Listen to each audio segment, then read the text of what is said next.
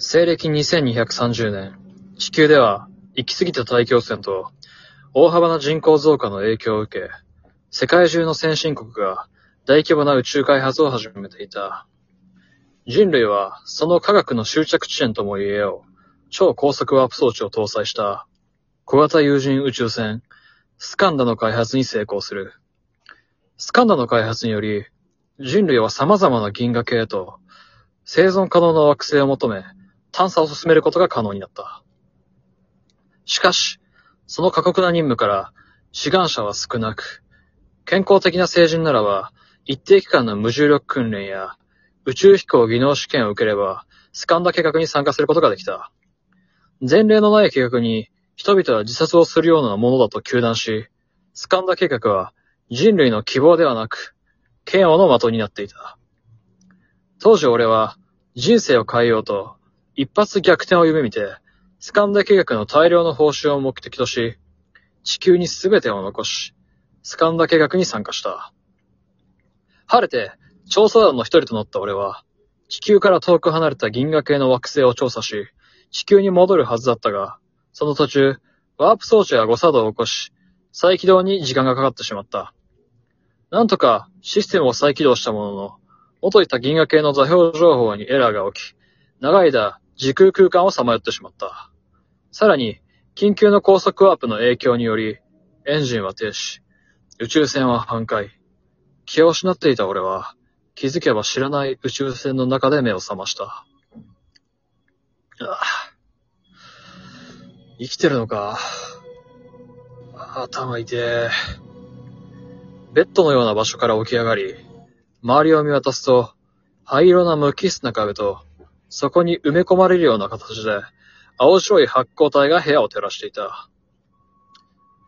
宇宙船か？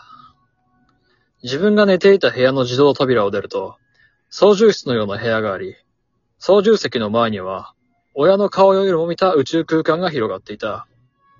しかし、その操縦席には、見覚えのない自分と年はそう変わらない男が一人、退屈そうに座っていた。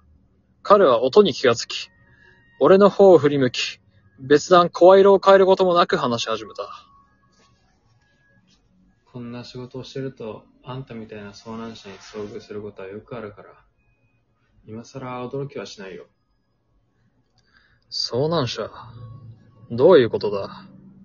あんたは地球からの救援隊か？おかしなことを言うな。俺はただのスペースデブリの回収業者だよ。宇宙ゴミを回収してたら、たまたまあんたの乗っかっていた宇宙船を見つけた。回収しようとしたら、生命反応をキャッチしたから、中を調べたらあんたが乗っていたんだ。それだけだよ。まず、第一に、相当な権力者とか、有名人でもない限り、人一人の命を救うためにわざわざ捜索隊なんか宇宙に派遣しないだろう。宇宙に出た以上そこからは自己責任だ。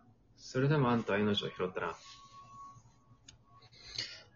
自己責任か。とりあえず礼を言うよ。それにしてもあんた珍しい宇宙船に乗ってたな。どこで手に入れたんだ？どこで手に入れたって、お前スカンダを知らないのか？お前だって宇宙で仕事してるってことは、一度ぐらい目にしたことがあるだろう。宇宙船スカンダだよ。スカンダって、あの、死の宇宙船スカンダのことか？よく知らないけど、スタン、スカンダ計画で生き残って帰ってきた人間なんていないって聞いたぞ。そもそもあれ以来、宇宙移民計画は白紙になっただろう。あんた大丈夫か？生まれる前白紙？どういうことだ？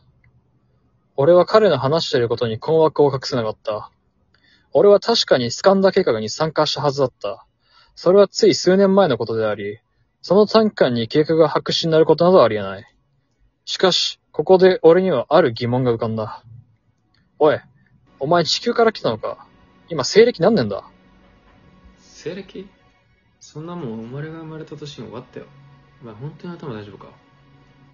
この瞬間、自分の中にあった疑問が確信に変わり、体から全ての力が抜かれていくような、心臓をつかまり、放り出されたような喪失感と、焦りを感じた。おい、顔色悪いけど大丈夫か？いや、俺は完全に忘れてたよ。俺は失敗したんだ。は？何言ってんだ？特殊相対性理論だよ。簡単に言うと、早く動いてるものと止まっているものとでは時間の進み方が違う。俺はそれを忘れていたんだ。どういうことだ？つまりあんたは何が言いたいんだ？要するに俺はスカンダで銀河間の移動のためにワープ機能を使っていた。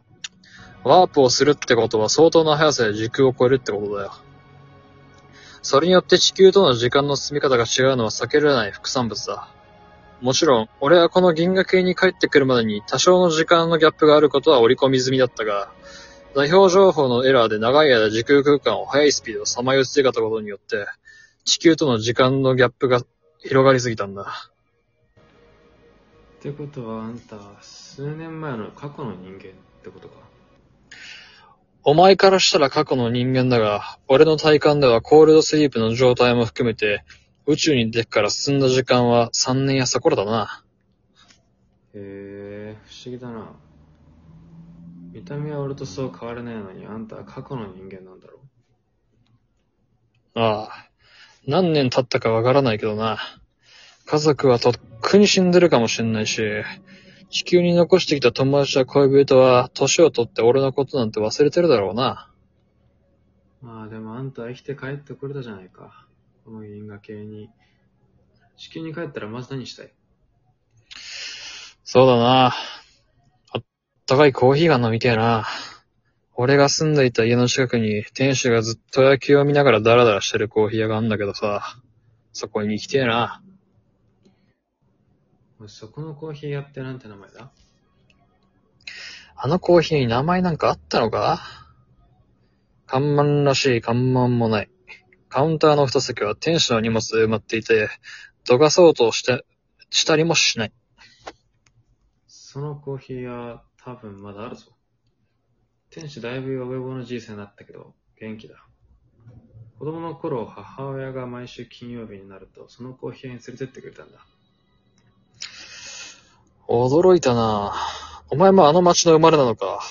周りに工場ばっかで、空気が汚いだけど何もないだろ俺が生まれる少し前まではそうだったみたいだけど、人類が移民計画が白紙になってからは地球保全に全力を出したみたいだからな。今じゃそこそこ自然あるよ。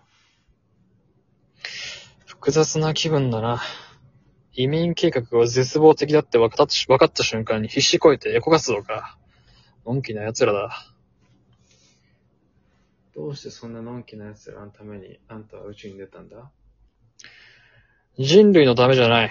富と名誉のためだ。くだらないだろ？それでも俺は自分という人間を証明したかったんだ。だから恋人も家族も友達も置いて地球を去った。まあ何かを始める時の動機なんてくだらないことの方が多いからな。そういうお前はなんで宇宙に出た？俺は20歳の誕生日の時に母からもらった預金口座を渡されたんだ。その口座には驚くくらいの額が入ってたよ。とてもじゃないけど、親父の収入じゃ一生かかっても貯められる金額じゃなかった。母親にその金の出所を聞いたけど教えてくれなかったよ。バカだった俺はその金で遊び歩いて資産運用のいい話があると当時の知り合いにも仕掛けられたんだ。まあ、想像通りそいつは金を奪って雲隠れして、その時から贅沢な暮らしとは一転したな。この日暮らしが始まったよ。全くクソみたいな人生だろ。それとお前が宇宙に出た話と何が関係があるんだ？まあだけどな、数年後、俺の金を持って逃げたクソ野郎を偶然街で見かけたんだよ。俺はそいつの顔を覚えてたけど、奴は顔忘れてたんだよな。まあそれからのことはあんま覚えてないけど、気づいたら俺の前で奴は血まみれで倒れてたよ。まあそうして豚箱行きってわけだよ。今のところお前が宇宙に出た話と全く繋がらないぞ。宇宙ゴミの回収ってのは誰もやりたくないからな。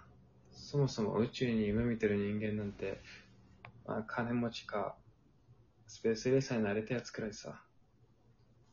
まあそいつらも宇宙にゴミを増やすし、後片付けってのはみんな好きじゃない。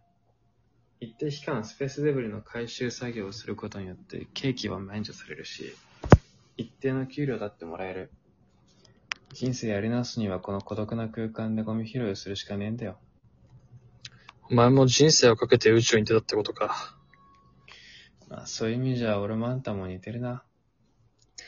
気がつけば、俺と男との間にあった緊張感は、無重力に身を任せるかのように軽くなっていた。男は少し微笑みながら、む胸ポケットからタバコを取り出し、一本は自分の口に加え、一本を差し出してきた。火はつけられないけど加えとけよ。気分が良くなる。タバコなんて久しぶりだな。この匂い。タバコの葉っぱの匂いだ。どうら地球を感じるだろああ、土の香りだ。地球の香り。無機質な宇宙空間の中で、タバコの枯れた葉の香りは、地球の大地を想像するのには十分すぎる材料だった。その匂いをゆっくりと感じながら、目を閉じると、目の前には青くて丸い地球があった。